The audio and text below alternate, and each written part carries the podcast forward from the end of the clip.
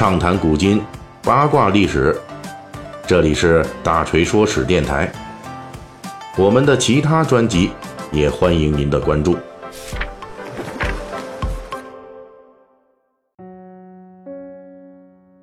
再过两天呢，就是九月十日教师节了。从一九八五年九月十日第一次教师节开始啊，到如今已经三十多个年头了。师者，所以传道授业解惑也。当然了，老师怎么帮助学生有效的解惑，那这里边的方式方法呀就多了。其中啊，令人印象深刻并且争议不止的话题之一呢，就是体罚啊。根据咱们现在教育部出台的义务教育学校管理标准啊，是禁止教师体罚学生的。不过体罚这个事儿呢，因为涉及到这师生关系以及教育的效果与目的啊，所以呢，到目前为止还是有很多争论。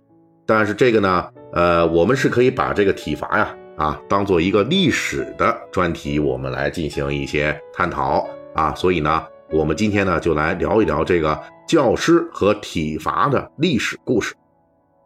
其实教师体罚学生啊，在我国有非常悠久的历史，悠久到什么程度呢？三千六百年前啊。锤哥，我这么一说呀，那肯定是有依据的，因为根据安阳殷墟出土的商代甲骨文，这考古人员啊就发现了一个字，这个字为教师体罚的历史提供了确凿的证据，这就是“教”，教育的“教”。在甲骨文里呢，这个字是由三个部分组成，左边上半部分是一个算筹啊，这是在古代呢属于算术的工具，那左边下半部分呢是一小人儿。这俩合在左边，表达的意思就是一个小孩子在学习算术，而这个字的右边呢是一根棍子啊，因此呢，这个甲骨文中的这个教啊，那意思就是所谓的教啊，呃，就是用这棍子啊帮孩子学算术。哎，这个场面，这个场景，您是不是觉得有点似曾相识呢？是不是啊？比如说咱们现在的一些，呃，这个学孩子学奥数的时候啊。往往可能跟这个情况差不太多啊。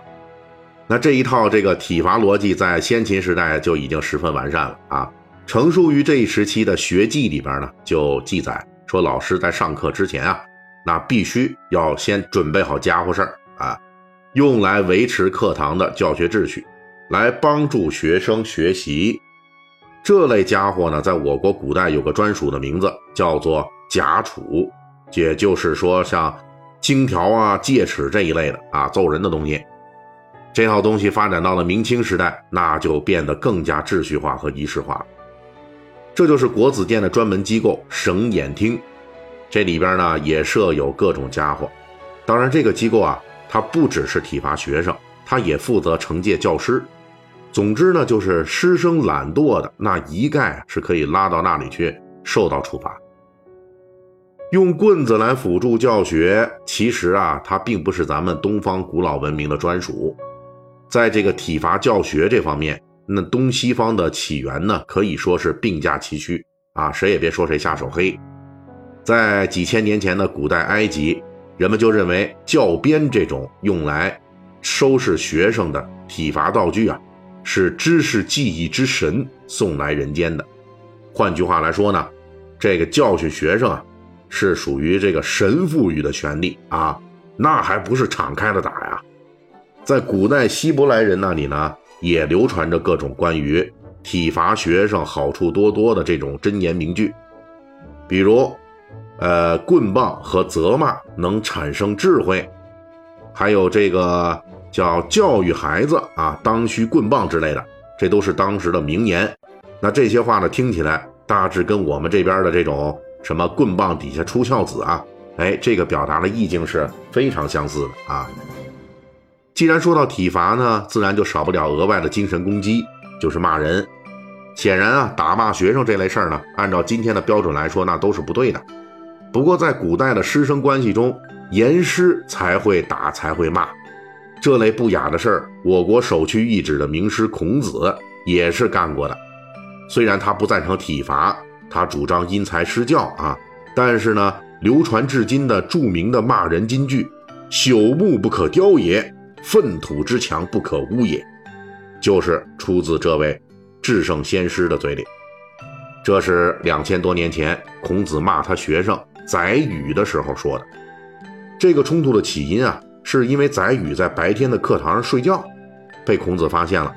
孔子是气坏了，所以呢，才用这一番话来大骂宰予。孔子为什么这么生气呢？主要是因为他认为啊，白天是学习的大好时光，你宰予浪费光阴，你自暴自弃啊，这不应该呀。不过从后来的事情发展来看，孔子的这个骂街貌似还是挺有效果的。宰予日后学业有成，就成了孔门十哲之一啊。孔子对他的这个朽木和粪土属性攻击啊，估计啊也是对他有一定的正面的教育效果。当然，棍棒底下不仅出孝子，也出反抗。这清代的《孝孝录》就有记载，说一个学生啊被老师体罚之后要报复的故事啊。说是当时有这么一户人家，老来得子啊，所以呢非常宠爱。那这孩子呢，在娇生惯养之下成长起来，那肯定没得好啊。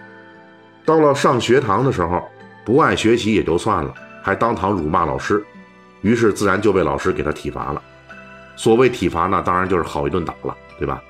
这位学生挨了打了，回家，无论如何是咽不下这口气，回家就跟家长就说明了，老师打我了啊，我一定要打他，我得把这笔账给还回去。如果我揍不了老师这一顿啊，我就宁可不活了。这家长这么一听，哎呦，知道这小孩从小是骄纵啊，对吧？自家孩子什么样，他肯定都知道，无法无天。这话说。不活了，那没准儿保不齐哪一天可就真这么干了，那家长如何受得了啊？于是就只好是厚着脸皮找到了中间人，与那位体罚的先生就沟通协商，最终呢双方达成了一个协议，由这边的家人呢送给老师数十两银子的重金啊，以此换来这学生可以殴打老师一次，让自己孩子消消气。您看见了吧？这个熊孩子就是。什么样的家庭啊，什么样的家教啊，出什么样的孩子，这还真是啊。那这里边大锤呢，我就简单的分析一下，之所以说古代中西方这类体罚活动比较多，其中一个主要原因啊，就是教育的发展相对滞后，知识的浓缩性比较强，但是亲近性呢就比较差啊。也就是说呢，这学生啊，哎，在学这类知识的时候，通常就只有是死记硬背那一套了。特别是说这个小孩在处于这个顽童时期的时候，啊，稍微的生性有点顽劣呀，有点调皮呀，不太好学的时候，那那就费了死劲了。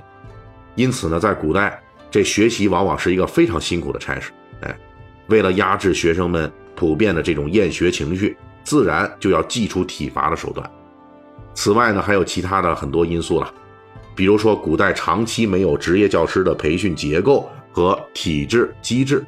所以老师们的教育方法呢，基本都属于实践出真知，既无体系的支撑，也无这个充分的培训，所以简单粗暴的体罚就成了中西方古代教师们的首选之一了。而随着时代的发展和进步啊，尤其是教育理论和教育水平的发展，还有教育资源的逐渐的丰富和平衡啊，这体罚最终走向终点了。它确实呢是成为一个历史了啊。那么。体罚没有了，教育呢才能回归本真。哎，大约呢，我觉得应该是这个历时数千年的教育方法的一种最终的归宿吧。本期大锤就跟您聊到这儿，喜欢听您可以给我打个赏。